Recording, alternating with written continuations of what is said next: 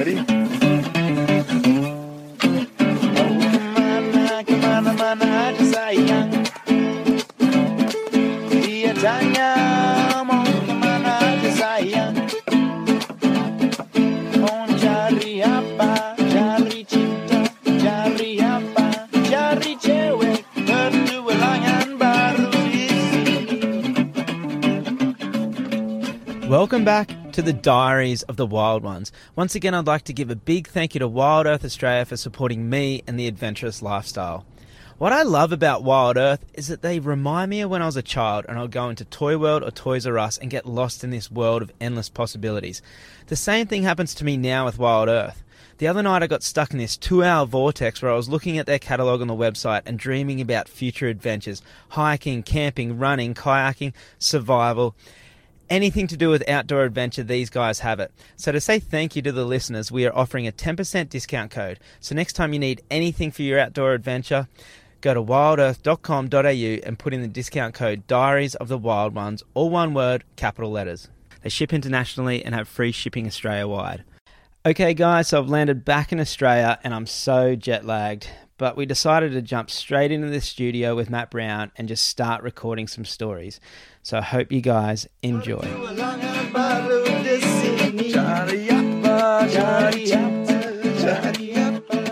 Excellent. No, Iceland. Okay, so let, yeah, let's get started. So we were just talking about um, what story do you want to hear? Because I've got quite a few um, stories in the bank. What's crazy about this podcast is that I haven't actually got to tell too many of my own stories yet. So I had the India one, and we had the one in Mexico and everything. But we've got some really good stories coming up of my own life that um, I think that I, I think people are really going to enjoy. But this podcast, I never, I didn't realize because it was something I was just doing for a bit of fun, and I didn't expect it to take off like it has. So, in saying that, it's just like I'm so excited because now that the podcast actually um, has a bit of backing, it's like just getting better and better, and more people are getting interested in it, and it's allowing me to get better guests. Not that the actually all guests I've had have been amazing. Yeah, thanks. You just yeah, I'll go now. yeah, you can actually. I don't need you.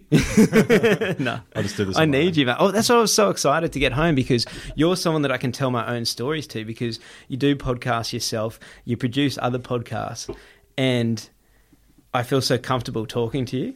Well, I think it's more just because we're we're mates and and you know we- and we and we grew up together, so we know each other really really well. So when you have a guest who maybe you've only met for the first time, you know you might have a bit of nervousness and you're not sure, you know how if they're going to like your personality or not. So Yeah. I think because we've known each other for so long, it's very easy to talk to me. We can just bounce off each other. Well, so we're talking about, and today I decided that um, while it's fresh, seems I just got home. I got home two days ago, and I'm jet lagged. Yeah. So um, I decided that it'd be probably appropriate if I tell you, yeah, talk about what happened in Iceland. All right, so basically on this trip you hit up Iceland, and from what I've seen from your Instagram, you did some sort of trek. What the hell happened? Well, I don't know. I was just, I like to challenge myself, and I was getting thirsty for a challenge, and it was, and it was, yeah, it was just time to fucking do another challenge. And I was in this place that was so harsh and so raw, and I was so out of my comfort zone. I thought, what a perfect opportunity to fucking challenge myself. And I don't know what it is within me. It's like I've told you before about when I was meditating in silence in India. Something changed in me that was so hard, and I got addicted to these these challenges where I get taken so far out of my comfort zone and I get stripped of everything and I just I don't know I just wanted that feeling again. I wanted to push myself in something that I was so unknown. Basic I think basically fear is a great motivator in life. And it's like I wanted to do something that I really was scared of. So you went there to go surfing, but you ended up going on a trek. like obviously, we saw lots of surfing involved, but Yeah, well, I was, I was in Iceland for three months, um, and I was surfing, but then I just had like this kind of side project where the first day that I was there, I just saw these yeah, yeah, you you were telling me you saw these mountains, and then something just came over you where you're like, I want to fucking cross those mountains. yeah, yeah. Exa- well, basically, that was one of the most beautiful, rawest things I've ever seen. There's no trees in Iceland. There's no trees on these mountains. It looks like the the moon, and these things just look like they're just painted there because there's no sound. There's no animals. There's just like, it's just, it was just like you're looking at them, and it's just like, is this real? Yeah. Are these things fucking real? And so, like, I just had this thing where I just wanted to know what it felt like to be in them. I wanted to know what it felt like to be in the middle of these mountains. So, Now, whereabouts in Iceland were you? so well, I was kind of I was all over Iceland because of the surfing, but the mountains that I saw that were the biggest and the rawest were in the north, and um, that were around the Akureyri, like just the north of Iceland. Now, I kind of put the word out between the boys to everyone that I wanted to do this trek across the mountains, that I wanted to do a hike across the mountains and I didn't want to take a tent. I wanted to try survive it. I wanted to try survive these freezing cold nights and just learn how to do it. Yeah. And everyone kind of just thought that it was just a dream that I would never do. And I just kept going on about it. And after about three weeks, I started going into, um, I went into a couple of the venture companies down in Reykjavik in the main town where tourists go to like organize trekkings or like um, glacier hikes and stuff. And I asked them about it, and everyone just thought I was fucking crazy. And I was like, I didn't realize I was naive at the time. I literally just thought that there were like summer hiking trails that would just be snowed over, and I could just go do one in the middle of winter. Yeah. And I didn't really realize what I was getting myself into at the time, but I wanted a challenge, so I just didn't really care. And I finally hear about this guy who runs an expedition company who is one of the only surfers up in the north of Iceland, a guy that runs a company called the Empire Expeditions. And I get his contact details and I message him and say that, hey, I want to do a trek in the mountains. I heard you're the guy to talk to. Um, I also heard that you're one of the surfers up there. Can I come up? We'll go for a surf together. Is there any chance you can give me some pointers, show me a trek across the mountains? And he just said, yeah, just do come up and let's have a chat. So I go up there and I organized to meet him in the afternoon and he said to said to me like he's got a couple of experienced mountaineer guides with him and between them they should be able to give me some advice. Yeah. And so I'm literally thinking that I'm walking, like I'm walking into this office to sit down, and they're going to show me a trail across these mountains, right? I didn't. Just a little line on a map. Yeah, exactly. That's literally what I thought, and I literally thought that they would go, okay, well, you you don't want to take a tent, but you can do this. This is how you do it. This is the list of stuff you need, and bang, and I'll just go do it. And I Did you point out the mountains that you wanted to cross to him? yeah, so basically, I just, I kind of thought the easiest thing to do, well, not the easiest thing to do, the most plausible thing to do would be to go from one town to another. Now, the town that he was in is a town in the north called Siglufjörður. Now, the closest town to that, as the bird flies, it crosses like five mountain ranges and one other fjord, is a town called Olusfjörður. Now, yeah, as the bird flies, it's about 15 k's, but you know, crossing the mountains, that's like in winter. I kind of expected to do it in about four days. I wanted a three to four day trek. Yeah. Now, I wanted to have challenges where I didn't have much food. I wanted to do it where the food that I would take would be Viking food, which would be like, or just the Icelandic food, which would be dried fish. And I thought that was like perfect, high in calories. It's really light to take, and I can't fucking stand eating it. So I thought, well, that's a challenge within itself. Mm-hmm. And I just thought, like, I thought I'd have to figure out a way, like, build, like, build a snow cave. Like, I'd heard about snow caves, or like, build build like something down in the gullies. Like I, I had no idea what i was going to do really to sleep but like the whole idea was to do it as hard as possible. Now but i literally thought it was going to be a trail you know? I didn't know anything about mountaineering. And so steve so i go into this office and steve sits me down and he's like quite calm and i basically think he's going to give me a map you know and he sits down and he kind of sits back and goes all right so let me get this straight. You you want to cross the mountains? And I go, yeah. And he goes, well, do you have any mountaineer experience? And I go, no, I just kind of just want to challenge myself, you know. And he goes, and he sits back and like I can see him thinking within himself, and he goes, now if I don't help you out, what are you going to do? And I go, well, I think I'm just gonna go do it. I'm just Like, gonna get it done. yeah, I was like, oh, I don't know. I'd like I'll borrow some stuff off some of the other boys and I'll just go do it. And he sits back and and has a think for a second, then sits forward and goes, I don't condone what you're gonna do. But he goes, I have this feeling because you remind me of me when I was younger, that if I don't help you, you're gonna do it anyway. And if you do that, you're probably just gonna die. so here I am suddenly like going into my shell going, okay, well, you know, like suddenly realize that, you know, I'm a bit out of my How league here. Steve? Steve would be 40 maybe, Yeah. but he's still quite young at heart. Um, you know, he's married with a kid and he's um, runs his expedition production company. He's a really good dude, and he spends most of his time in the north of Iceland and in the Arctic Circle in Svalbard, and then and basically, if anyone anyone wants to do anything in the North Pole area, he's the guy that organizes. Like, if anyone wants any filming, production, or expeditions, they go to Steve. Nice. So Steve just basically says to me, "Dude, I will give you as much information as you need and training that you need, and I'll sponsor you to do this. I've got a warehouse with all the gear that you need." He's like, "I know you're going to do it no matter what, so I'd rather help you do it." You know what I mean? He just didn't want you to die. He kind of, yeah. he- Well, I think he also saw himself in me, and he kind of related to me, and he he really respected the fact that I wanted to challenge myself. Now, I didn't realize how much I was about to challenge myself. I didn't realize it was going to be the biggest challenge of my life. You know. So what what training did he did he do for you? So, well, well, this is the thing. Like, I literally walked in there, um, expecting to get like a map or something. And so we've had this conversation. Then he's turned to Kerry, which is one of his mountaineer guides. Yeah, so he turns to Kerry, one of his mountaineer guides, which I have done an. Ep- I think it was episode twelve that I did with her, um, a wild Arctic woman, and she's an amazing mountaineer guide, guide with heaps of experience. He turns to her and says, "Go grab the jeep."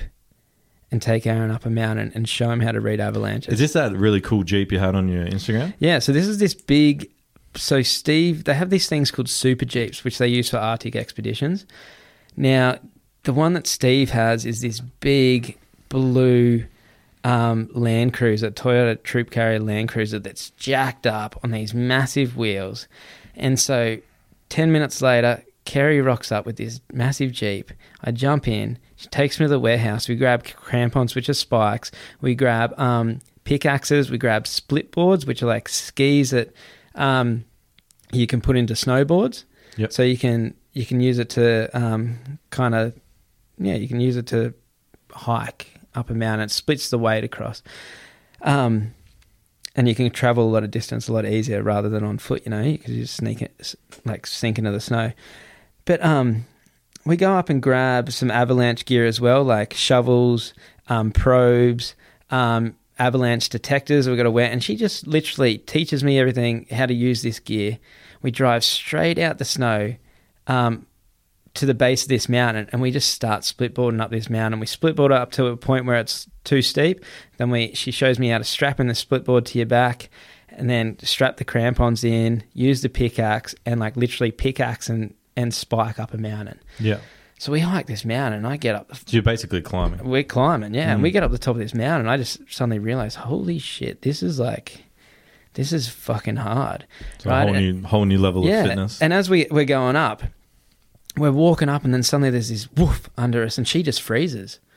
And I was like, "What the fuck was that?" And she's like, "The snowpack just." She's like, "Just stay still, stay still." She's like, "The snowpack just collapsed under us."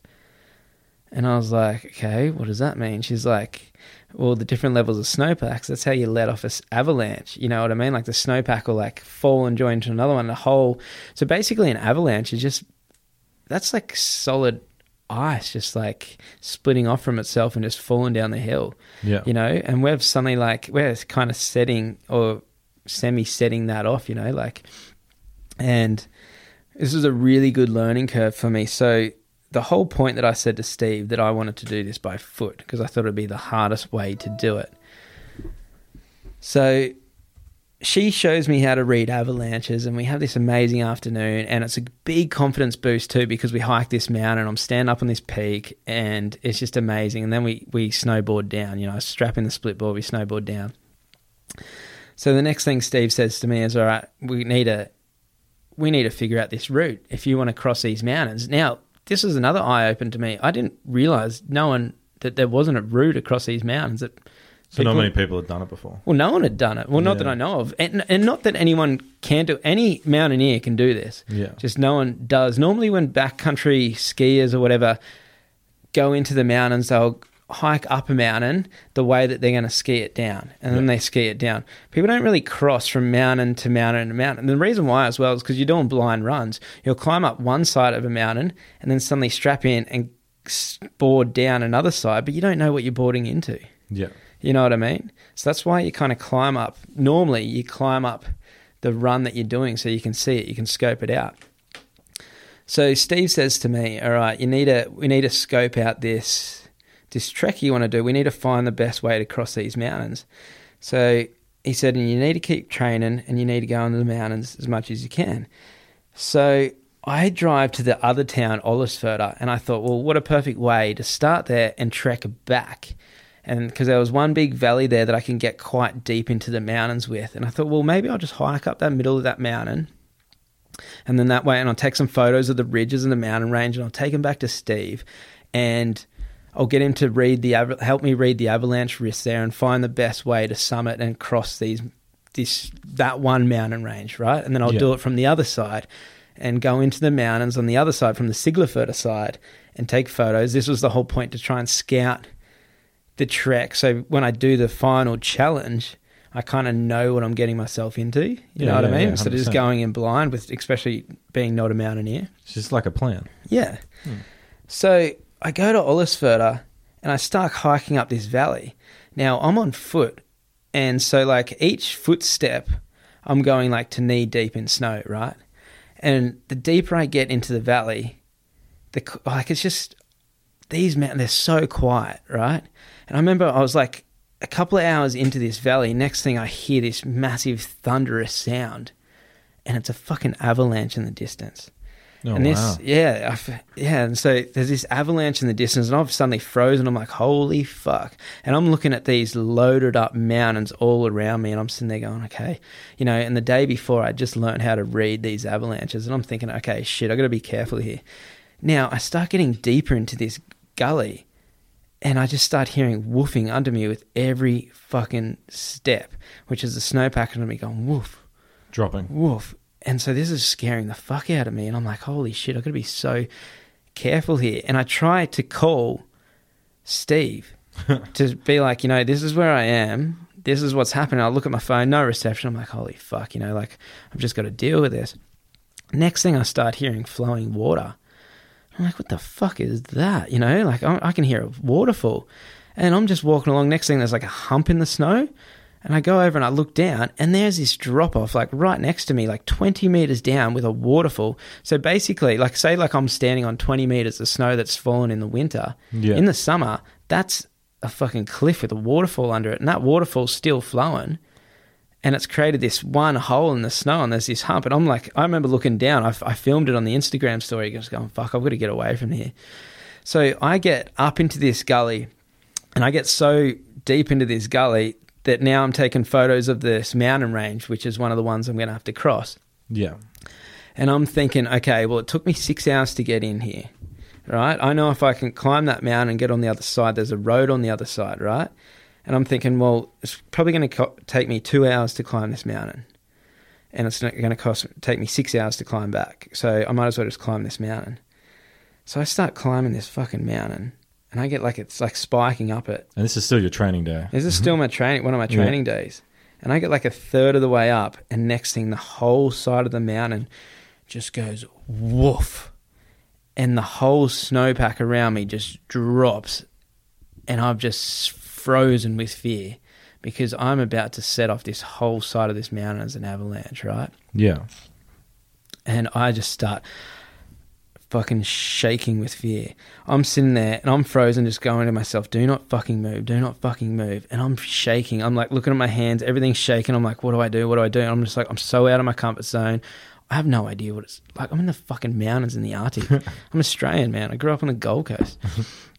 And so I'm just like, the only thing that I can do is slowly go back through the steps that I've already, already came, taken. yeah.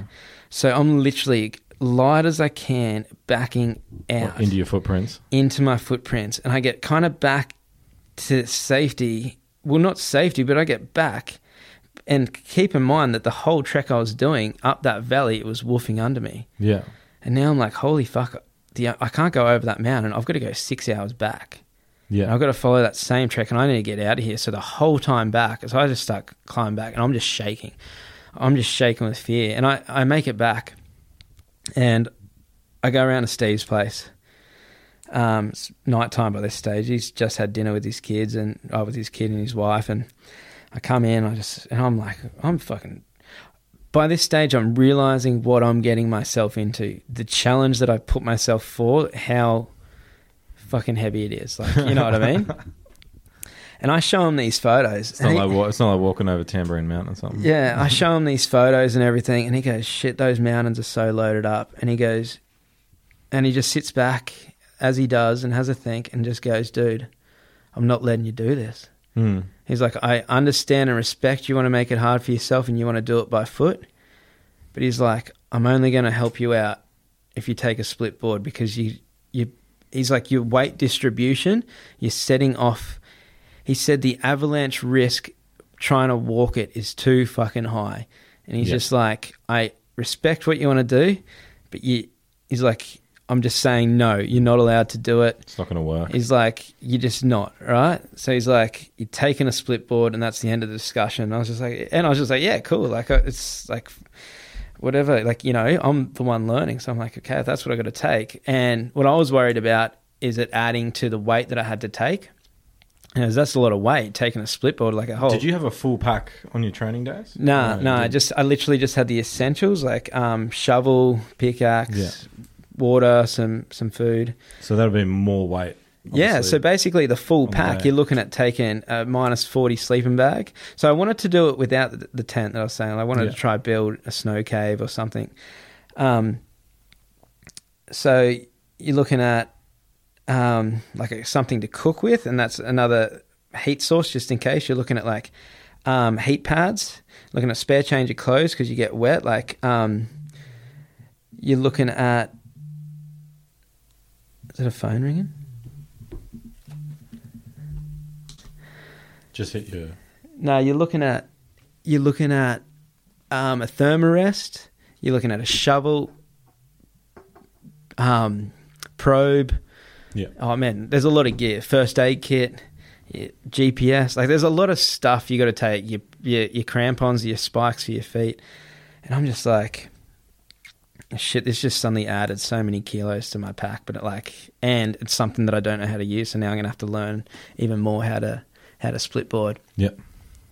So, you know, he just says the next day, he's like, all right, just keep checking out these tracks. So I start driving and taking photos wherever I can down gullies and and zooming in, trying to take photos of the snowpack and everything. And we're on Google Earth. We're looking at the tracks and the mountains, like of how each way goes, and we and we find we find what we think is the best trek to cross, right?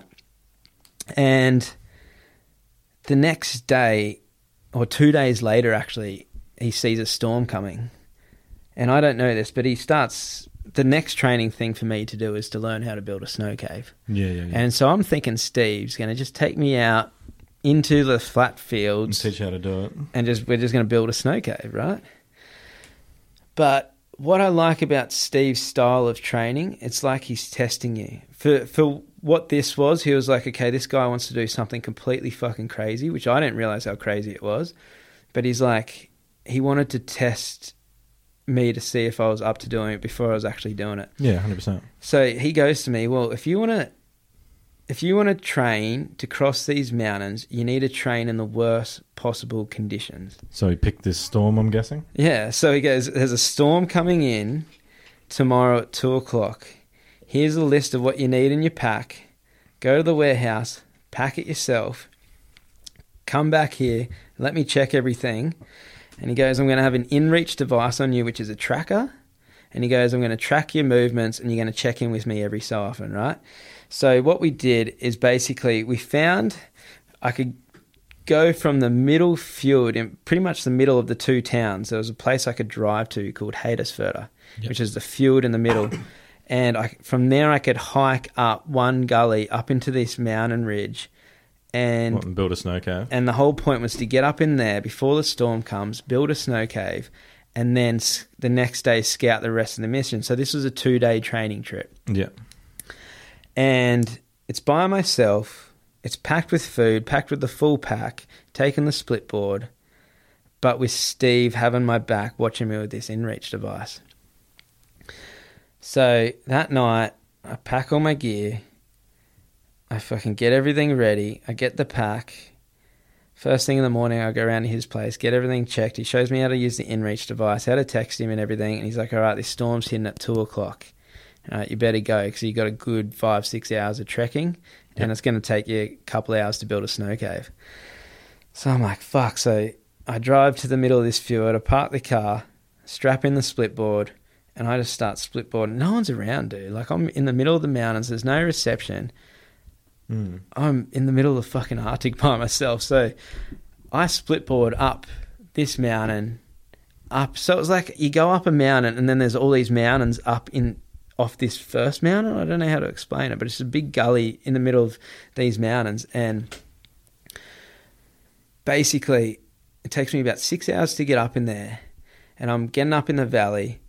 And basically, so what I've got to do is find an appropriate place to build a snow cave. Now, the appropriate place is something that you want to have rock kind of above you. You don't want anything loaded up above you. So then, if an avalanche comes, you don't get buried, Yeah. right? So it's like, but then at the same time, you need to have something that has enough mound that you can dig into and build a snow cave. And then at the same time, because of how the weather is, you need to build it where there's an aspect. You're supposed to actually close a snow cave fully up, but you need to think of how the snow is going to be um, falling so you don't get buried.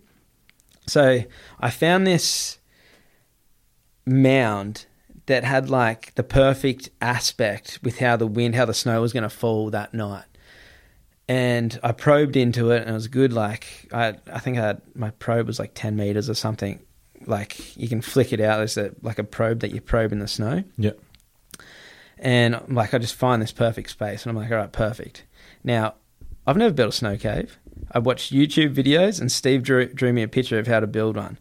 So basically, you use a saw is the best method. So I took a handsaw with me, like a wooden handsaw, Yeah. and a shovel. And the best method is literally just cut out blocks of snow, chuck them out, and like build a fucking hole Yeah. within the snow, basically like a trench. And so what you want within the hole that's inside, you want to have a bed space, and then you want to have a trench next to you.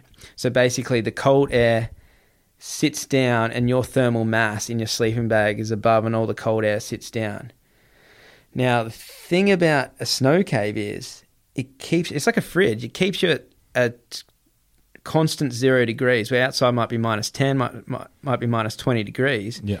but it keeps you at a constant zero degrees, still freezing in there. And so I start building this thing, all right?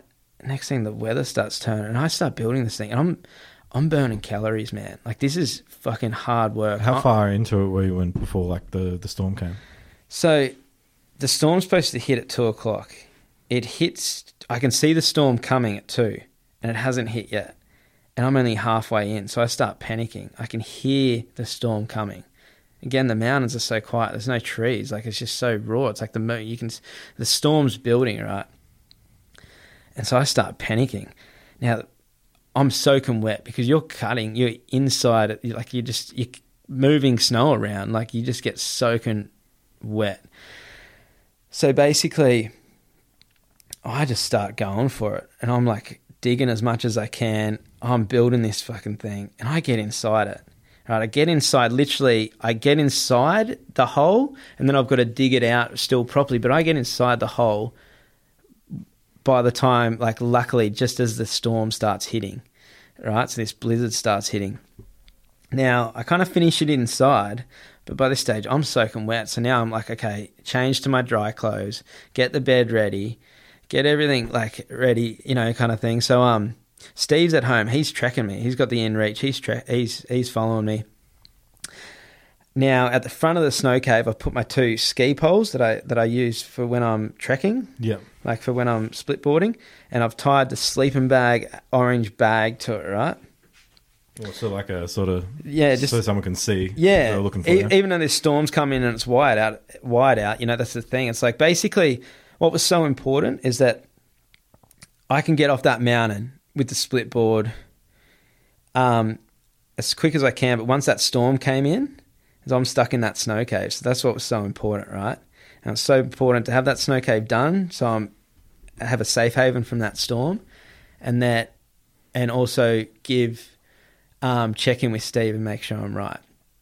So I've literally, so what I've done, I was, I've ended up putting the snowboard. I've made this snow cave, and you, then you're supposed to you poke holes in the roof, so you got a bit of air, and then you literally with some of the blocks that you cut out, you're supposed to close up the entrance of the snow cave, so it's just literally just you in there, yeah, yeah, yeah. right? But I was too fucking scared to do that, man. It was so claustrophobic, and knowing that snow caves they suck in on you because you've got this warmth mass, and it's all like um yeah, they just suction in, you know. Um, and so I'm just too fucking scared. I'm not closing this thing up. So I left like this. I kind of half closed it up and left a, a narrow gap for me to crawl out. So the storm hit and you're in the hole. Yeah, so I'm in the hole. So I, I go out in the storm and I film a bit of it actually, and it's just like thunder. It's just this wind hitting the mountains. It actually wasn't thunder, but it's the wind hitting the mountains and just roaring. And I text Steve, um, locked in my location, said I'm all good, cave's built, I'm going to bed. So then what I do is I eat some dried fish and I get out the cooker, the little gas, little stove thing I have, and I boil some water. Well, I boil some snow Mm. and all my wet clothes that I had and socks, I put in the sleeping bag, and then you pour the hot water in your water bottle and put it at the bottom of the sleeping bag. So for one, it's warm, but fuck man, you sweat because it's like, but that's to dry your clothes. Yeah. So then I get in the sleeping bag. I just remember I'm in a sleeping bag in this fucking snow cave, and I'm just looking around this snow cave, and I'm just like, what the fuck am I doing? I'm like, I'm in the Arctic by myself in the middle of these freaking huge mountains Could you sleep? in a snow cave. I was sleeping, I reckon, in half an hour gaps. Yeah. So you wake up every now and then. Well, I'd wake up because I'd remember I was in a fucking snow cave. you know what I mean? I was like, I fall asleep, and the next thing, and I was like, so when I woke up in the morning, the roof above me had probably caved in about, I'd say 150 mil Yeah. closer to my face, and I knew it was going to suction in, but it's like, so like, I kept having these nightmares that I was getting, it was suctioning in on me. Yeah. But so I've got up the next morning, packed my gear, had something to eat, ate some dried fish, packed my gear, and I was like, all right, I've done that. Now, the next part of the mission is to go up that valley more and summit one of those mountains so I can see the other side and take some photos and know if this is a trek. So I start going up and I get about an hour and a half into it, right? So I'm split boarding. And I get to the bottom of one of the mountains that I want to climb Yeah. and normally which is this is a good learning curve which they were saying to me in my training was like even though it takes so long to change gear like to take your split board off um, strap it to your back get your crampons out your spikes and get the pickaxe out even though it's like you do it before you need to do it Yeah. Yeah. but this is I cooked it, man. I started going up this mountain, and it started getting too steep, and then a gust of wind came. The wind there is so harsh in Iceland and comes just like that. This gust of wind suddenly just knocked me off my feet.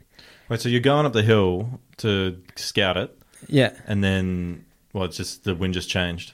Well, basically the wind just started picking up. Yeah. And that's what's so dangerous. So and that's what's actually so So you were meant to change gear like, Yeah. into your into And your gear. And it's actually better to have a snow cave than a tent because, okay, so basically, when you are at the bottom of these mountains, the wind funnels from a, a- above the mountain and comes down really, really fast. Like it kind of like yeah, so it can pick up really quick. Yeah. So one of these gusts, and when they hit tents, that's when like it can be pretty skits in a tent. So, So basi- hit you and you're falling. yeah. So this gust of wind has just hit me, and Steve's tracking me, so he's seen my trek the whole way. Yeah. yeah, Next yeah. thing, this gust of wind has just knocked me off my feet, but I'm on this steep fucking mountain, right?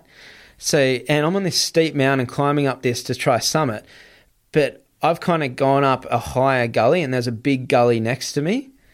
Like I'm talking like fucking a couple hundred meter drop, like within 50 meters next to me, Yeah. and this wind has knocked me off my feet, and I've just gone sliding down mm-hmm. this mountain, and I'm going fast too. And I've got the pickaxe and my because I've got a split boards on my feet. I'm in this awkward position, sliding down this mountain on my stomach, and my legs are going, and it's hurting too. It's hurting my ankles and my knees, and I'm I slid 200 meters down this fucking hill, or down this mountain, and I got down and. I was just so scared and so shaken because I nearly got blown down that gully. Yeah, yeah, yeah. And so straight up, I was like, oh my God, okay, strap in. The weather's turning bad. Take the split board off, grab the spikes, and start spiking up. So I start spiking Wait, up did this. Steve notice that you'd fallen?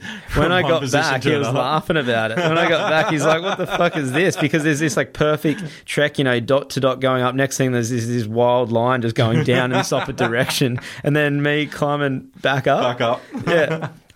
So, yeah, I, I, I start spiking up, and by this stage, the weather's really picking up, and the wind is getting that harsh that I get up the top of this mountain, and there's like a, one more mountain that I have to kind of summit. Yeah. But I get up the top of the first one, and the wind is that fucking crazy that I literally, when that wind hits you, and because it's so cold and there's so much going on, and that wind is so harsh and so like ferocious, you can't think.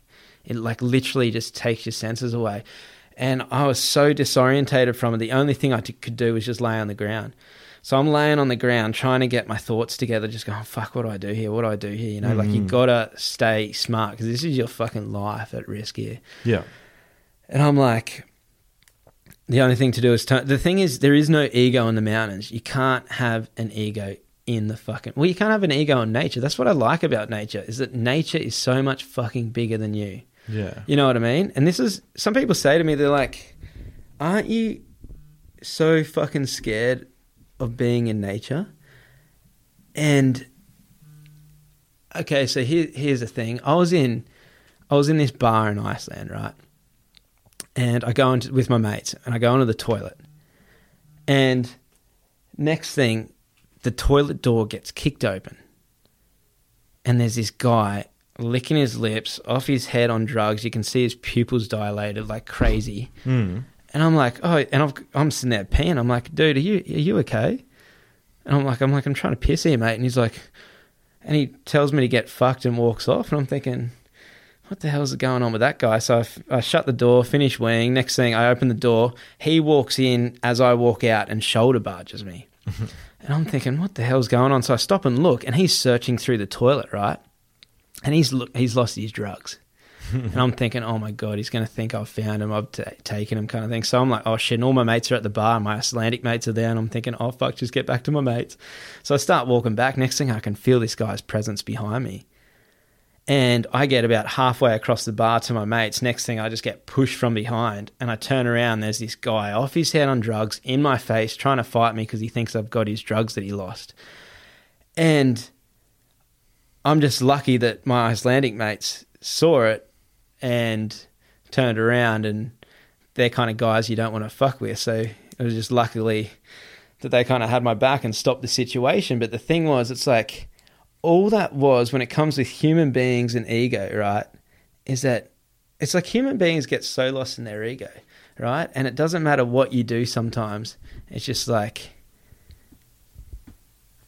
how do I explain this? It's just like I'm more scared of human beings because of their egos Yeah. yeah. where in the mountains there, there's no place for that in the nature there is no fucking place for that shit it's just like if you fuck up you've got to understand that you can't have an ego out there right and that's what's so liberating about it. that's what's so free about being in nature is that it is so much fucking bigger than you and you have to play its game There's no self entitlement. yeah. So like in my mind, my ego wants to summit this mountain. But literally, I'm like, it's way bigger than me. Nature here is way bigger than me. Play the game, just turn back. So I turn back, climb down to the next ridge, strap in the snowboard, and fucking just board off that, And got off the mountain. got off the mountain, right? And that took me like an hour to board down. Like it How long did it take you to get up altogether? Like probably about 12 hours up to the, that point. Like if you're considering the first day hiking the second or maybe not that long maybe eight. Yeah, and then just one hour to get back down. yeah one hour to get back. Oh fun too like bored and like carbon. But um yeah so i get back down then basically it's just like okay training's kind of done of like i've scouted the route kind of thing. It's time Um, to it's time to get it done. well it's time to get it done. So basically now what we need is a three to four day weather window. Yeah. And so basically, I just said to Steve, there was some swells in the south that I was going to go chase. And I just said to Steve, all right, like, can you guys monitor the weather as soon as we see a gap, three to four days, good weather? I'm here, you know, let me know. So basically, a month goes by. A month. A month goes by before we get this weather window. Now, in that month, so I've done this training at like, I did this training in early March Yeah. or mid March, right? So winter is what? That's the end of winter. Now spring comes on pretty quick though. Like if you think in the Arctic, the sun goes down 15 minutes different every day. Like things, even though it's so harsh there, it changes so quickly. Yeah, yeah, yeah. So this weather window comes up, and Steve's like, "Yeah, you got a good weather window here. There's one problem," and he goes, "We just had some really good weather for like five days straight. It was, it hit fucking ten degrees one day. It hit, it hit a world. Re- oh, it hit a hit. It hit a weather record in Iceland of being the warmest day earliest in the year. So most of your snow had melted? Most of the well, yeah, a lot of the snow had melted." Yeah. And I go up there for this weather window, and I'm like looking at these mountains. There's half the snow on it, and this blue, fucking sunny day with no wind. And I'm thinking, well, where's the challenge gone? You know, this is whole challenge was doing this. And Steve goes, I remember he, he goes to me, he goes like, don't get too ahead of yourself. There's still going to be hard. There's, now there's different challenges, right? Now there's water, like there's water flowing everywhere. There's waterfalls. He's like, now you're going to have to listen to those waterfalls. He's like, now you can't go on the gullies. You know, you got to stick to ridges because in the gullies there's waterfalls under them. Yeah. You know what I mean? And he's um he's like now that snowpack you might not be able to build a snow cave. He's like, but if you do, you're gonna have to summit mountains and do it at the top. You know what I mean? Because that's where the best snow is gonna be. Like so, I'm thinking that the challenge is kind of done, and it's gonna be heaps easier now. So, what I didn't realize is that the snow was so rotten. So basically, from going from ice and spiking up mountains, that now it's still icy, but it's like slushy, like the top layer of the snow. So basically, when you spike up, you're going a foot up, and your foot's dropping half a foot. Yeah, so it just know- takes longer to get up there. Well, it's it's harder, yeah. It's Mm. like so much harder. So like a couple weeks after it ended up getting cold again, and it dropped a whole heap of dumped a whole heap of snow again. But this weather window I had, I had to do this, and so I've packed ready to do this main trip. Now we've come up against another problem. So in that month, pretty much, Steve had gone up to the North Pole with the Chinese to he organised a trip up there for the Chinese to be the first people to um, wingsuit across the North Pole, Yeah. and he had his InReach device, and it got lost up there. Okay. So this GPS tracker that he had for me, he didn't have anymore. So he couldn't monitor where you were. Yeah, so basically, we tried to get one from some other expedition companies and we couldn't get one. So we're sitting there going, fuck, we need to come up with plan B here because, like, I'm going into fucking really dangerous territory. And they, we come up with a plan that we kind of worked out how long it would take me to do each mountain crossing. So, considering in between the two towns, I've got about five mountains to summit. Now, he has a drone that can't reach the top of the mountains because the mountains are so high, but they can reach about half the way up. Yeah. So basically, what we decided to do was that a mate of mine was going to fly the drone up, monitor me going in, then I'm on my own. Then I summit, and on my way down, I've got so many hours that I should be on the other side by, right?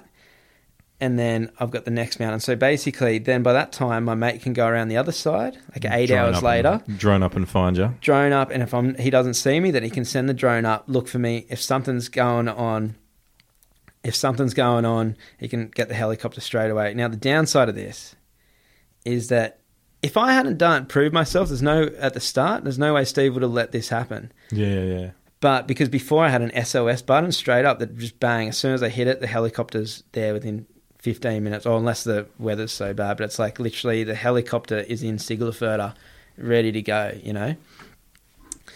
So we kind of come up with this plan that they can, like, yeah, that they've kind of got my back, that they can monitor it in a way that seems kind of plausible.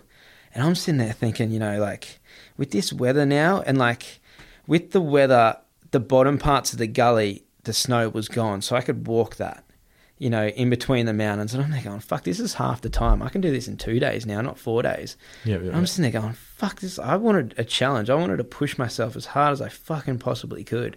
You know what I mean? Like, I wanted to be, I wanted this to be fucking hard. And Steve kept going to me, going, dude, like, this is going to be hard. It's just, and I was like, nah, I was like, this is, this is a walk in the park now, you know? And so, so you get started, so I get started. And this is your main trip now. This is my main trip. So I've got the weather window. I get started and I go up the first mountain range. So basically, it takes me about two hours to split board in to the base of this mountain range. Now, there's a whole heap of, there's about four mountains in this first mountain range, like about four peaks, and I've got one to choose from. Now, normally when you, you climb a mountain, you pick the easiest route. It's the smartest, it's silly to do anything else, Yep. right? And if you want to summit a mountain, you pick the easiest route up to the ridge. You get to the ridge, you climb, and then you follow the ridge up. I decided to make it harder for myself, which is stupid, and I realized it was so stupid at the time. Like once I was halfway in, was to go to the bottom of the tallest peak and just go straight up it. You know. So I get to the bottom of the mountain that I know is the biggest. Now I'm looking up and I can't see the peak. I think I can see the peak. And I'm like, all right, this is right. So I strap in, I strap in my spikes, I get the pickaxe ready, and I start spiking up this mountain. And I get a couple hours in, and my blood sugar's getting low, and I get to this rock ridge. Now, because so much of the snow had melted, it had gone onto the, the rocks, like in this volcanic rock, you think normally, because there's no grass or trees or anything to hold those ridges, those rocks are just soft, and like they're, they're like, they're literally just it goes from an avalanche ri- risk to a mudslide risk. Yeah. And you're looking, it's weird, you're looking at these mountains and it looks like someone snowboarded down them. And then you look and you follow the track down and you just see these rocks. So the rocks are falling. The rocks are falling. So in, you, you're like, um, like your instincts to go for the rocks, you know, you're thinking solid rocks, but it's actually do the opposite. But I've spiked up this to this rock ridge because I'm thinking that this is the ridge of the mountain. And I'm like, okay, now this is the hardest bit. And I've got this 20 kilo pack on my back, you know, packed up. And I'm like, get on these rocks. And I've got the ridge, and then I can follow the ridge up. Now, so I climb up this chute, spike up this chute, and then climb on these rocks. The first rock that I touch just goes boom, and just rolls down this fucking steep ass mountain I've just hiked up. Now I'm I'm pretty high at this stage, right? Yeah. So I get up and I end up getting up on top of these rocks and look down and realize that just on the other side is a massive drop off on the other side of this mountain.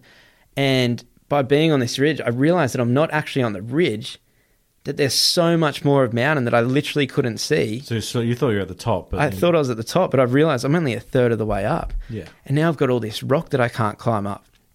So I'm like, holy shit, I just fucked myself hard. Like, this is an amateur mistake. This is like where not being a mountaineer, like, this is. This is where my inexperience really showed. And I was like, holy fuck. Because now I've got to climb down and then spike across a mountain. Like, I've got to spike across like 300 meters Yeah. around this rock face to go up again. So now I'm burning so many calories. So I spike across I get around the rock ridge and I start climbing up, right? Yeah. Now I'm putting everything into it and I'm climbing up and I go for about another hour and I get to where I think the summit is. But again, I've looked up and this mountain is so much fucking bigger. I'm only halfway where I thought again, okay, I'm about to summit it. so by this stage, I've got the shakes. My blood sugar's so fucking low that it's just ridiculous, right? It is So, so you're running out of energy. I'm running out of energy. Now, when I when I originally packed my pack, I took dried fish, and I took some um, like a, a noodle soup, and then I was walking out of the warehouse and I saw a fucking Mars bar, and I thought, ah, I won't need. it. And I thought, you know what, emergency, emergency sugar. You know, I'll just grab it just in case. Yeah. but when yeah, I'm climbing up this mountain, because I'm so steep, like I'm climbing, I can't get anything out of my backpack. You know yeah. but I can drink water because my water's strapped to me. But I can't get food out. But anyway, I'm getting the shakes, and I'm like, my eyes are going in the back of my head by this stage. Like I'm fucking getting critical, and I'm halfway up this mountain. and I can't turn back. And so what I start doing, I just start going back to the breath. Just fucking breathe. I'm just saying to myself, I got, I fucking got this. Just breathe. So I'm going in ten steps, and what I'm doing is I'm keeping my head on the snow, and I spike in, and I go ten, count ten, stop, put my head on the snow, and just breathe. And I breathe up again, and I do this for fuck another hour or so, or another couple of hours. And then I start pushing myself, going 20 steps, 30 steps. And then I look up and I'm I'm fucking getting close to the top right, but I'm I'm done. I'm fucking done. My body, this is the most exertion I've ever put myself through ever. Period. Right? Yeah. It was basically at the point I was one third of the way up that mountain, I was done. Like if I was at the gym, I'd push So myself to the shutting down absolute limit. Yeah. So basically, now shit's getting serious. Shit got serious when I was about a third of the way up. I realized I was getting myself into trouble here. You know what I mean? And so I'm now six, eight, seven eighths of the way. I'm nearly summiting this mountain, but I'm just fucking losing. I have no more to give in me. What are your thoughts like? Are your brain is does your brain like start thinking of just random things? Are you like almost confusion, No, at this or stage, you, or are you still concentrated? No, at this stage, I'm literally in survival mode. Every fucking step I do is a step to saving my life, right?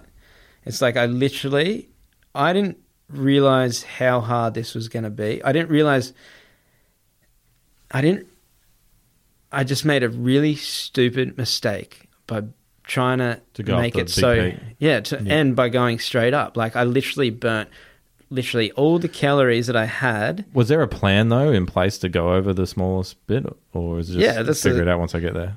No, like I had the trek planned to go over that mountain, so I still had to summit to that peak, but I should have gone up the small The way and going up the ridge, right? And I was just like, "Fuck it, I'm gonna do it. I want to challenge. I'm gonna, you know, you think you can do anything, and that's the thing. It's like I wanted to push myself, and like I pushed myself so fucking hard, So you're exhausted, you're barely moving. I was fucking done. Like I was done one third of the way up, and I've pushed myself to the point. So I haven't. So I've looked up, and I'm thinking, yeah, all right, I've got a bit more to go. I've got to keep going. So I've like literally for the next half an hour, I put everything that I had into it, and I hadn't looked up for a while, and I did, and I was counting my steps, and then I put my last bit of energy, and I did 38 steps, and I just stopped, put my head on the thing, and just collapsed Yeah. And that's the first time I've completely fully given up in my life. And I sat there and fucking I started crying What was going through your head? that I just killed myself. My literally what was going through my head is that I was so fucking stupid that I literally just killed myself. And it was so fucking weird this experience because I wanted to push myself so hard that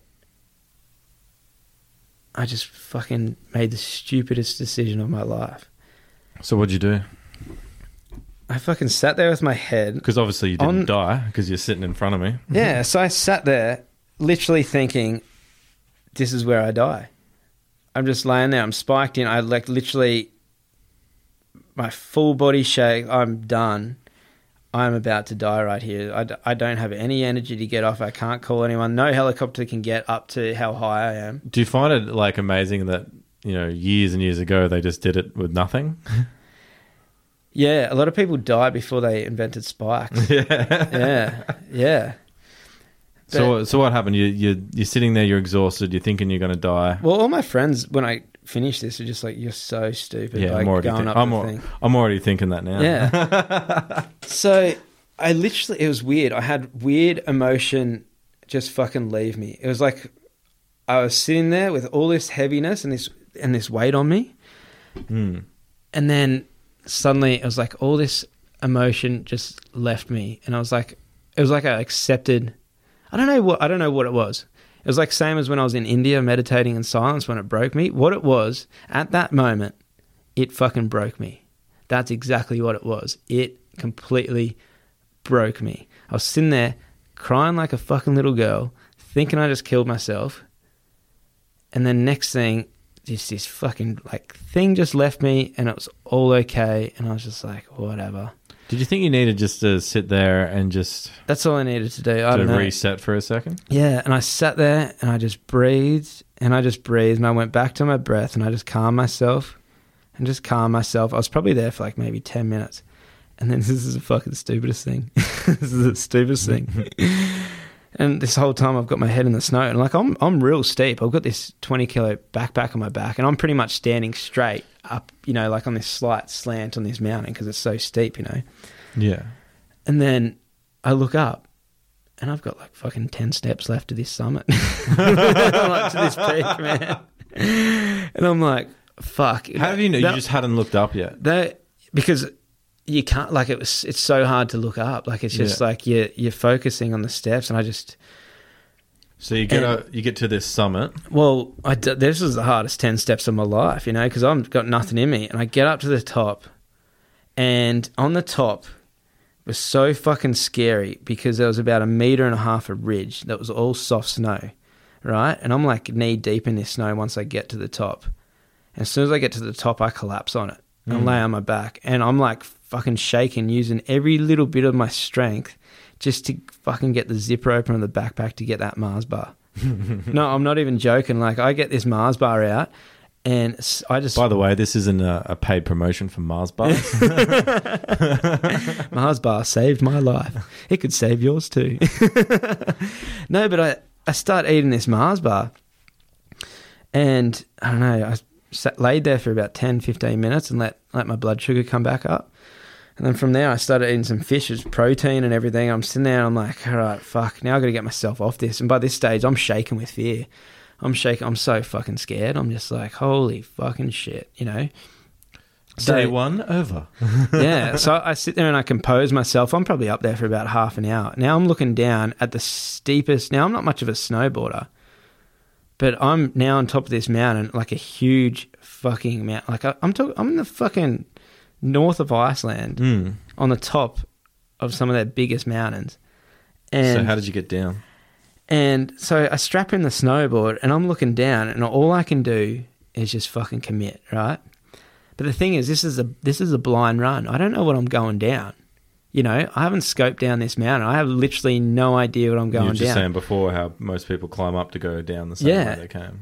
So I'm fucking shaking with fear and I've just got to commit to this. And like, I'm just talking myself into it. Like, I literally got myself to the point where I had to just do it, you know?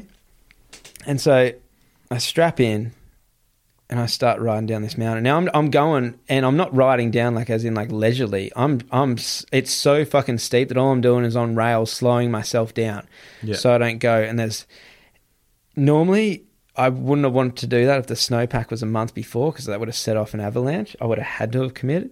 yeah. Now, um, I get about a third of the way down this mountain where I'm sliding down, and then suddenly there's just all this rock, right? And there's a chute, right? There's a chute down in the snow in between the rock, and I'm like, okay, I've got to go down that chute, right? Because so much snow's melted, and there's all this rock, and so I go to commit to it, and I'm like, hang on a second, that chute's way too steep. I can't fucking, I don't, I can't go down that. Like I'm talking like this is a fucking steep shoot. Yeah, yeah. So I slow myself down and get myself to this rock ridge. And I'm like, holy fuck, I've got it. This is too steep for me to hit on the snowboard. I've got to strap back in and spike down. Sorry, how many hours do you think it took you to get up the big peak, go across, and then get up to the top? Exhausted, you, you might as well. Well, How many hours? Seven hours. been? Hours. So you've been Seven, seven, hours, of, of like, of climbing. of complete total exhaustion. Exhaustion was a 20, 20 I think it was 20 to 25 kilo pack on my Yeah. back. And now I'm a third of the way down this other. And so mountain. now it's it's going down. Yeah. Yeah, and I'm like, fuck, I've got to strap back in. I've got to put these spikes on. I've got to pickaxe this down. And I'm thinking, nah, just commit to it. Just commit to it. Go down the chute and just because the chute's getting narrow, narrow. If I hit that, I've literally got to commit to everything and just hit it. Right? I'm like, no, fuck the ego. Be smart. Be smart. Just spike down it because it takes you about. It took me like 20 minutes to switch over. You know, Mm. like take the board off, like unsplit it, strap it to my back, you know, grab the spikes out, strap them into my feet, you know, and you're on this steep fucking mountain the whole time, right? And I'm got the shakes because I'm so scared. So I start spiking down this fucking chute, and this chute just gets steeper and steeper and narrower and narrower to the point it gets down where there is no snow left. It's a fucking waterfall. Oh wow. And so if I did commit to that, it was literally like a ridge line that if I committed to that shoot, that I would have hit that and like just aired off this fucking waterfall. Like I would have just fucking killed myself. So that was lucky. But anyway, so now I've got to hike down and now I've got this soft rock. I get to this waterfall and it's all loose rock. So now I've got to climb down through the fucking waterfall holding onto loose rock with all my shit. So again, shaking with fear. I'm fucking climb through this waterfall, somehow make it down, get down to the ice. Now I've got all this loose rock above me, and I'm and there's rocks falling everywhere. I'm like, shit, I need to get away from this. Plus, where that waterfall's going now, it's disappeared again under the snow. So I'm like, I can't. I've got to spike across. You know what I mean? Because I don't want to fall through the snow. So now I spike across, and I spike down to a part where there was a big rock that had fallen. And I got to this big rock that had fallen and used that because I'm so steep. I used that as a place that I can kind of sit against and strap back in my snowboard. Yep, yep, yep. So then I get a, I snowboard down this mountain, and I get about four fifths of the way, and then there's too much snow melted down at the bottom. There's too much rock. There's too many waterfalls going that I literally have to strap back in um, to the spikes and start spiking again. So I get down to the bottom of the valley. So now I'm in Héðinsfjörður, which is that middle valley in between the two. Is that where you've been training before? that was the bottom of the valley where I'd been training before, but not where I did the training. Now I had to hike to that part of the mountain Right. to cross Did you feel over. more comfortable because you'd already done that? No, because it changed so much. Ah, Before the whole middle bit was a frozen lake. Yeah. Now the lake was hard. It, it was still ice, but you couldn't walk across it. You know what I mean? Now the basically the conditions had changed so much that it was just a whole heap of new challenges that I had to adapt to, and I had to really think. Like every fucking step you take, you have to really think about because one little mishap is your life. Right. So by this stage, I get down and I see the drone above me, and I'm like, sick. You know, they're checking on me. That's sick. I get, I hike. It takes me about an hour and a half to hike to the road. The guys check on me. Off they go again. Then I hike back, and now the whole thing was I was going to build a snow cave. But like I said, when I was on the top of that summit, the snow was so soft, even right at the top. Well, there's no, there's no way I could build a snow. Cave. Like I went to the highest peak, and it was still soft. So I'm like, fuck. So I I can't. still think it's crazy that even on the training, just doing the training day one was and building just building a snow cave and lasting the night. That's just a challenge in itself. Oh man, that was such a challenge. If I didn't get that snow cave done before that storm, like Yeah. like literally my life depended on that snow cave. So you're back up. So I'm in this valley now, down the bottom of this these mountain ranges, and I'm hiking along. Now there's like a kind of flowing river, and I'm thinking, okay, cool. So I fill my water bottle up, and there's this old, I wouldn't say Viking because Viking's way long, but there's this old farm, old stone, dilapidated building that had fallen apart, fallen apart, but there's still kind of one wall, kind kind of standing, and I was thinking, okay, perfect, right? I can use that as a bit of a shelter to fucking um, try and have a wind block if the if the weather gets crazy. And so I had a plan B if I couldn't build a snow cave, and that was a tarp. So I had a tarp in my pack. So what I ended up doing was getting my snow poles and getting the probe and making like this little tent against this brick wall and pretty much camping there the night. So I got back. I was so exhausted. I was so my legs are ble- my ankles were bleeding. Like I was just so fucking wrecked, right? So all I could do was just eat as much of this dried fish as I could, and like um And this is at the end of day two, no, this is day end of the day one. day one. So, So yeah. basically now it went from a three to four day challenge to trying to do it with two full days. So basically now at this stage the sun's going down at ten o'clock at night, where before a month before it was going down at like five in the afternoon or six in the afternoon. Yep, yep, yep. So, you know, it changes so much. So now I've got way more sunlight to be able to do it, and the weather's Better. like yeah, so much better, and I got a good weather window. So it's gone from three to four days to let's try punch this out in in two full days. So I'm building this snow like it's fully sunny at eight o'clock at night when I'm building this Mm. this fucking um, thing to sleep in. So I build this thing to sleep in, and then I yeah trek off the next day. Now the next day is just still just as hard. I'm back, and the whole thing about this is that I'm so fucking scared the whole time. I'm so out of my comfort zone the whole time. I'm shaking with fear. And the next day's pretty good because I get up this gully, the one that I'd got up the last time, and but I kind of took a different route because it looked like it was going to be better to take a different route that like just from that first the Was one that I got blown off. Were you more confident after the the first day? No. I I realized how many more challenges that were and I was so scared of falling through the snow Yeah. because there's so many waterfalls flowing. So now I'm going up this gully and all I'm hearing everywhere like the thing is you constantly I'm like constantly listening. I'm constantly listening for water and staying away. So Yeah, it's like an um you're almost emotionally drained as well. yeah. Mm. So I get through the next the next day. I have to trek up this valley, which takes me fucking hours. Right, it just takes me hours. My feet are bleeding. I have to stop a couple of times and like try and put like some petroleum jelly on my feet, and like man, they're just raw, like just bleeding. And um, anyway, I get to the bottom of the this fucking. So I climbed one mountain, which was kind of easy. Well, it wasn't easy, but I climbed one mountain, and then I basically get. I've got about six hours left of the trek. I've got one massive mountain to climb. So you're under your last mountain to cross, yeah, and then you're the, done. on the second day. Yeah, And then what's the town you're going to end up in? Ólafsfjörður. Yeah. So basically, I'm looking on the map. So by this stage, I have And they've been tra- uh, they've been tracking you still on the.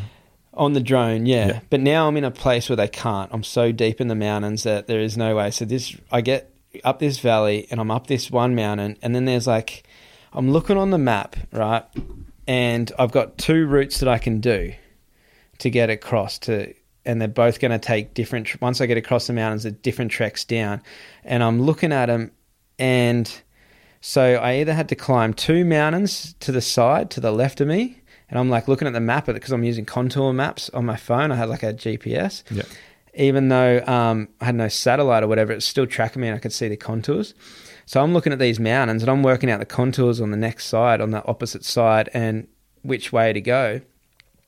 And it comes down to these two mountains to kind of cross. Now, this one mountain looks like I can climb, and if I summit this one part, then there's a big bowl that gets me to the top of another mountain. It was like a mountain on a mountain, and it Yep, yep. kind of looked like that I could get up this mountain, get down the first bowl onto this other one, and hike across the peak, like the the ridge of that mountain, down to another one, which then looked like it had like a nice bowl to get down to the town. So I, was, I decided, okay, well, this is going to be my trek. So I start fucking, I sit there, I have something to eat and everything, and kind of mentally prep myself, you know, for this is the last final fucking big challenge, right? So I start traversing. I decide to get as far as I can up this mountain on the on the split board before strapping in. You know, Mm. so I kind of get about halfway up by traversing. Like I was pretty proud of myself that I got like quite a fair way up this mountain before I had to strap in. Now I'm looking down this gully, and there's there's photos of it, and it looks like it's like I'm looking down this gully that's like 10 k's down the gully that I just come up. Oh, maybe maybe like eight k's, but it's Mm. it looks like nothing. And the, you're looking at the mountains, and it just looks like nothing. But when you're there, it is the fucking the hugest things I'd ever seen. Right now, I strap in, and now to strap in, what I had to do is dig into the mountain to build like a little kind of seat. Then I use my pickaxe to put down and put my bag against, and then I sit there, and I've got to like try and strap in. If you Yeah. get what I mean. Yeah, yeah, So I strap in, I get my spikes on my feet, get the pickaxe back, and I start spiking up. Now, I decided now, like every mountain I'm going to climb after that first one, do it the smartest way. So I'm looking at the lowest ridge here. So I, am spiking up this ridge, the lowest ridge, and there's some rocks above me, and I'm thinking, oh, okay, perfect. Go under these like rocks, and then there was like a chute to the side. I'm like, if I go up this way, then I can go up this chute, and then that's going to get to the to the ridge. And so I start, I get near the top of this mountain, this ridge, this easy part, like what I Mm. thought was going to be easy, and I start hearing flowing water, and I'm like, fuck, there's flowing water here, and I'm like, okay, just be careful, be aware, there's flowing water, blah blah. I think it's to the right of me. There must be a waterfall. I take another step, like, and I spike another step, and as I put my weight on my front foot, I fall through the fucking snow. Right, my right leg falls straight through the snow into an empty cavity. Like my right leg has just fallen through like a foot of snow, snow, and then under is just empty cavity, and I've fallen down, and I'm like, fuck. So now like my right, like from my hip down, yeah. is down, and I'm thinking, fuck, don't panic, don't panic, just pull myself out. So there's a waterfall under me, like pull myself out, get back on my left leg, and hike back, right? So I'm suddenly freaking out. I've gone into like, holy shit. So I've started getting my leg out of this hole, and I go to put my weight on my back leg, and as soon as I fucking like flip my weight onto my back leg, my fucking left leg falls through the snow. So now basically, I've just suddenly fallen through the snow, Well, you're waist deep in the snow. waist deep, like as in like there's like about a foot of snow, and then there's just an empty cavity because there's a waterfall under me. Now, if I fall through that, I'm done. Mm. I'm fucking done. So now, now I'm like laying flat on this like snow, like I'm spread myself out on the snow that's there, and I'm just fucking panicking. Once again, I'm fucking frozen with fear, going fuck. What do I do? What do I do? And I'm like, so I'm spreading myself out on this fucking snow, and I kind of get myself to the left, and I'm just kind of like s- spreading my weight as much as I can, and trying to, because I know towards the right more is where the sound Where of the water, water was was, really yeah. strong. But now that I've fallen through, I can hear it straight under me. But I know, well, the snowpack must be better to the left of me. So I've kind of gone to the left and I'm just fucking praying. I'm just like, going, please get me out of this, you know, like spreading out. And I get myself out, I get myself fucking out of this thing. And I'm like, holy fuck. But now I've got to spike up the highest part Yeah, yeah, yeah. you know so now I'm, once again i'm fucking shaking and i did i think just before this happened i did a video which will be on my instagram story about that i was just so sick of being fucking scared. Like i was just so fucking scared like a little animal shaking in the corner the whole Mm. time.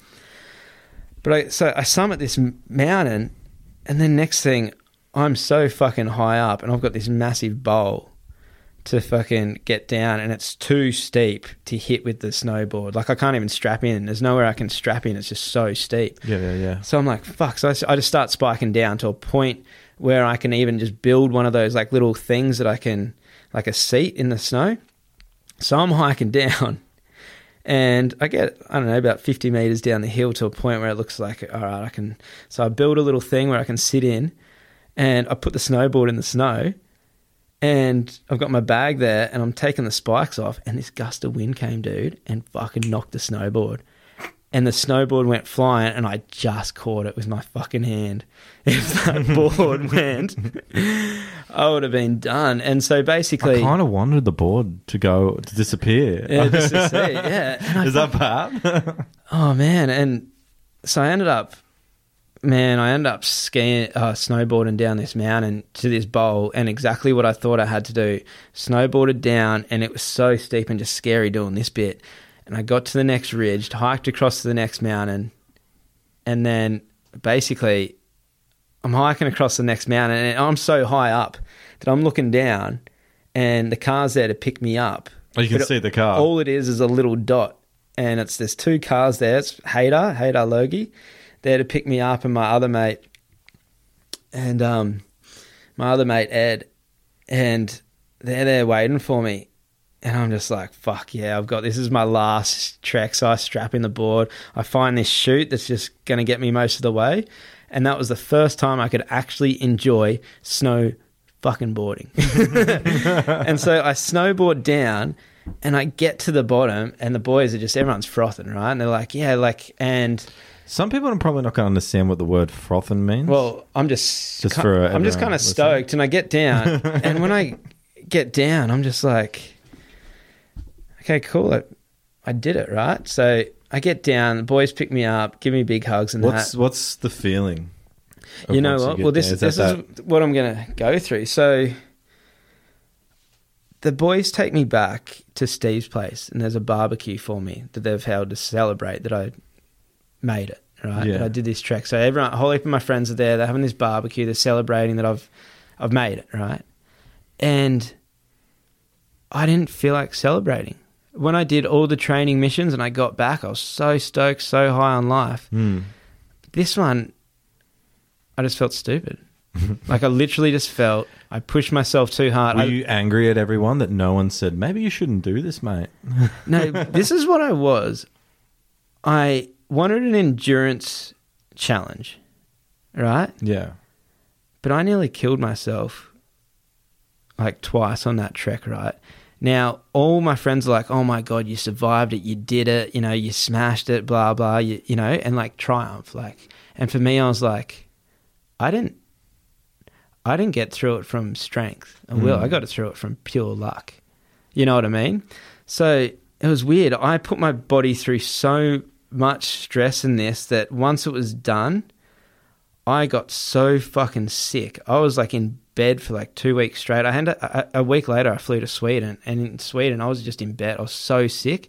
My body, like literally, I used all my energy and all my adrenaline that, that Mm. any little bacteria, whatever, I couldn't. My body couldn't fight, and I got literally the sick, like the worst flu I've ever had in my life. I got so fucking sick, and I just felt so. Oh man, I just felt stupid. What's the what? What's the biggest lesson that came out of it? Well, now I'm going to do more. Um, when I challenge myself, I'm going to do more like plausible challenges. Not like I'm going to be to go do something that no one's ever done before. I think I think the advantage of where we are in time is that most of these things have been done before. And I think now it's just the challenge of if you can do it. Yeah, that's And, the thing. You know, um, I was just telling you off off this before about my, my friend James who wants to do all these tracks and and that's the thing. There are so many challenges out there that have been done, and you can there is a plan in place to do them. That uh, I think you can. There's so much you can find. I know there is that. There's that sort of. There's that sort of feeling that you want to find something that no one no one's done, or if it's off the beaten track, and I get that. And but yeah, there is so many, so many walks and endurance things you can do yeah. Well, that have been done, so you can I have a plan and not have to risk your life as much. yeah. I kind of basically because I came so close to death. It was literally. It wasn't the fact that I wasn't proud of myself. It was literally. Okay, so now looking back on it, I'm like, yes, stoked. I, I did that. I did. Oh, 100 something. percent. I think it's But great what you did. The first couple of weeks was literally going through the emotions that I nearly died. And that, Is that sort of like a a PTSD on like a really lower level though?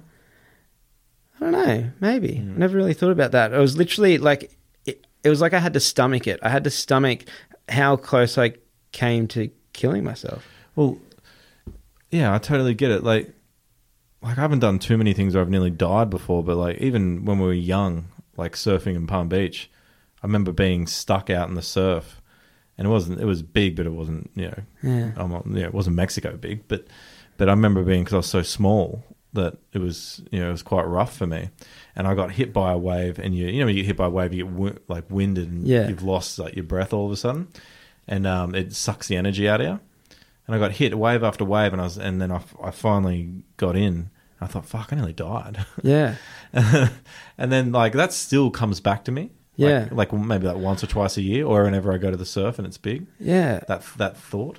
Well, people have asked me, they're like, what was different to this challenge to other challenges that you do? Like so I wonder if you ever go back to climbing a mountain, these memories are going to come back to you and it's probably going to be for the better because you know yeah, well, you know I'm definitely time. going to be smarter. I've Yeah, learnt so to be much more. It's like literally the mistakes I made are just mistakes that come from um, just my lack of experience, you know? Mm. And an ego. yeah. No, but it's like, okay, so I got asked, I was like, well, what was so different about this challenge? You always challenge yourself, you know, like I, like I'm doing a, um, island trek soon, 21 days, no food, no water. Like, like that I've done before. That one that I did before was five days and that was, you know, that was just fun. But I'm like, Mm. okay, well, I'm never life, I'm never threatening my life. You know what I mean? When I'm on those islands, it's just like, well, if shit comes down, I can just get off it. You know what I mean? Yeah. You know, I go spearing for food, like maybe a shot or whatever, but I'm not literally like my body can go without water for a day or two. My body can go without food for a week. It's like I know I can do these things, but what I did in Iceland was so. I thought it was going to be a challenge like that, Yeah. But it was so out of my. What you know what it was? This is how Steve explained it to me because he's he's a surfer. He explained what I did was going to Kuta Beach and doing a surf lesson, a couple of surf lessons on a soft top Malibu surfboard, and then going, I'm going to go out Teahupo'o in Tahiti when it's 15 foot and get barreled. And somehow I made the drop and made it. you know what I mean? It was pretty funny because just before I did the trek, Steve, uh, before I did the main trek, Steve tried to convince me to become a mountain guide, like work with him, and I can go up to the North Pole and do some treks and um, work with him on some expeditions. And I was like, "Fuck yeah, this would be sick," you know. And I said to him, like, any expedition you have, invite me. You know, I'm down. I'm I'm there. You know, like I would love to go up to Svalbard and like go up to the North Pole and and challenge myself up there. And it was pretty funny when we're at that barbecue. When I get back off the mountain, he goes, "Oh, how was it?" And I go. I go, your mountaineer cause you can shove it up your ass. I was like, fuck, I'm not, I'm done with the mountains, man, for a while. But you know what? Even now, looking back on, I'm, I'm excited to go back to Iceland because I'm going back next winter um, to surf again with the boys, and I'm excited again to do some mountain treks. Um, but just do it with a, a bit more within. It's good now because that trek, I kind of, I proved myself with some crew up there that it, now they've been inviting me, and even when I'm left, they've once I've left, they've invited me on a few trips, and like it's really cool now that um, I've met some people there that I can go do some trips with and learn off them. So it's Yeah. like I'm gonna learn so much more. But as far as challenging myself to that extreme, I'm just gonna um, be a little bit smarter.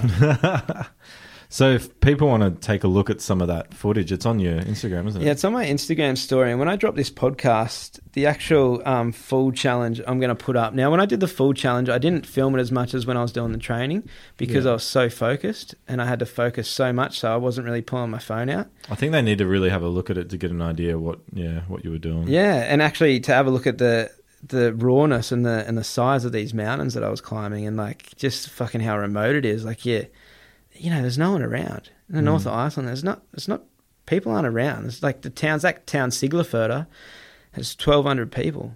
Yeah. You know what I mean? And like they're in the this little village, and I'm like so remote. There's no phone reception out there. You know, like it's um.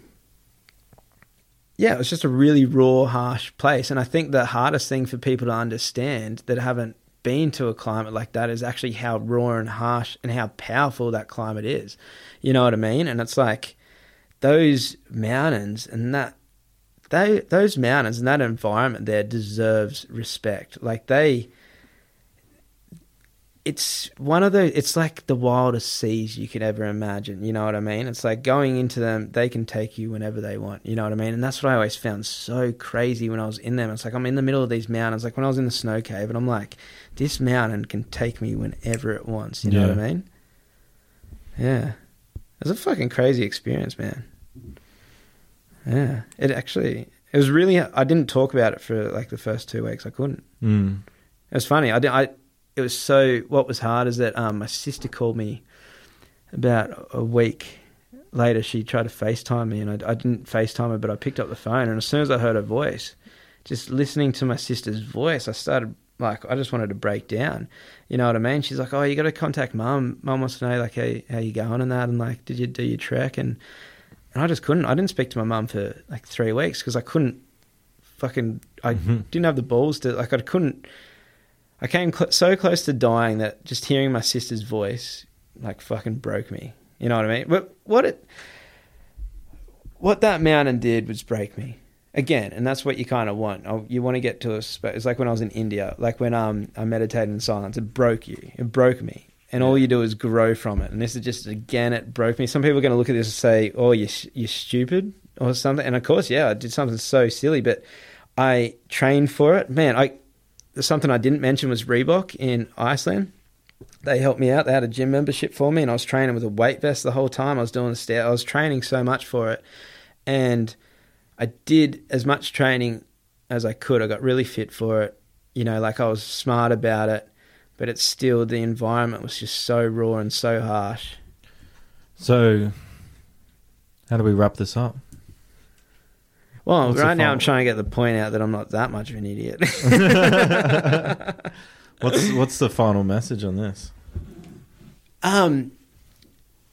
Well, I think okay. I think Jordan Peterson says he says if you want to, ch- um, if you want to, Jordan Peterson says to change your life, start by cleaning your room. As in, like, to challenge yourself, start small. Like, if you just set some massive challenge for yourself, it's so hard to It's get to. fail, yeah. Well, and it's not that I, I, I pulled this one off, but it's like, you know, you want to challenge yourself, and that, I, what I should have done with this one was just start off a bit smaller and worked up to that that one, you know. And with me, I get just so addicted to just wanting to do fucking everything. Like I'm just addicted to adventure, you know. I'm addicted to experiences, Mm. and I wanted to experience the fucking rawness of those mountains, you know.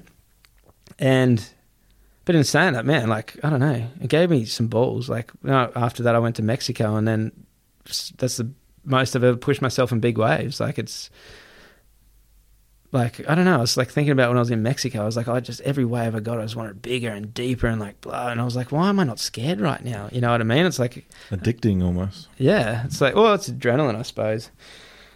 I don't know. We're all. It's so funny because I'm such a pussy in so many ways. Mm. Like if some big guy came up to try and fight me, I'd probably be like, "Can I just please hug you? If you're angry, I don't want to fight you." You know? Like I'm not a fight. Like I'm, I'm so scared of so many things in life, and then, but then when I do find fear in things, I like I try and think about it and I use that to motivate me. You know what I mean? Yeah. It's like I like to go into the fear, and I don't know why. I've been questioning since I did this trek. It's that's the thing. I don't have those answers. It's like you're saying, like I just don't have those answers yet because I haven't fully learnt the lesson yet. Like I'm still pondering it. I'm still looking back on it. Yeah, Well, yeah. Well, that's um that's my trip in Iceland. So I suppose coming up, I'm we've got a few more podcasts coming up, Matt. So I'm got gonna a few to do. yeah, I've, I've got um, a really good one coming up to tell you about when I was in Sri Lanka and we got caught in a tribal war and watched people get cut up with machetes. That's a good one to tell you. Well, I can't wait for that because it sounds like a lovely time. sounds like my ideal trip. No, well, it's good now that I'm home because um, we've got some really good podcasts um, coming up. Um, oh, it's something that I do need to ask everyone because this podcast is growing so much, and um, and we've just decided like seems it is doing so well, we might as well try grow it. And the best way to grow it is for people that are listening to it is to go onto iTunes and rate it. You know, there's a star rating there, and I didn't even realize this. people have been telling me to ask listeners to do this for so long, and I just I just don't. I just don't. I just like doing my thing. But um, if you do like it, rate it, leave a comment, share it, and that helps us out. And that, that helps us out getting um, guests on and getting those people to um, really tell us those stories, those good ones that everyone wants to hear. Well, thanks for telling us, man. Thanks for, thanks to be, yeah, thanks for coming back, man. All right, I'm leaving. Goodbye. Yeah, thanks, dude. Till next time. Just say, mana, kemana mana aja sayang. Dia tanya, sayang. Cari apa, cari cinta, cari apa, cari cewek. Bertualangan baru di sini. Cari apa, cari cinta, cari apa, cinta. Bertualangan baru di sini. I should do like that Yeah. chorus there.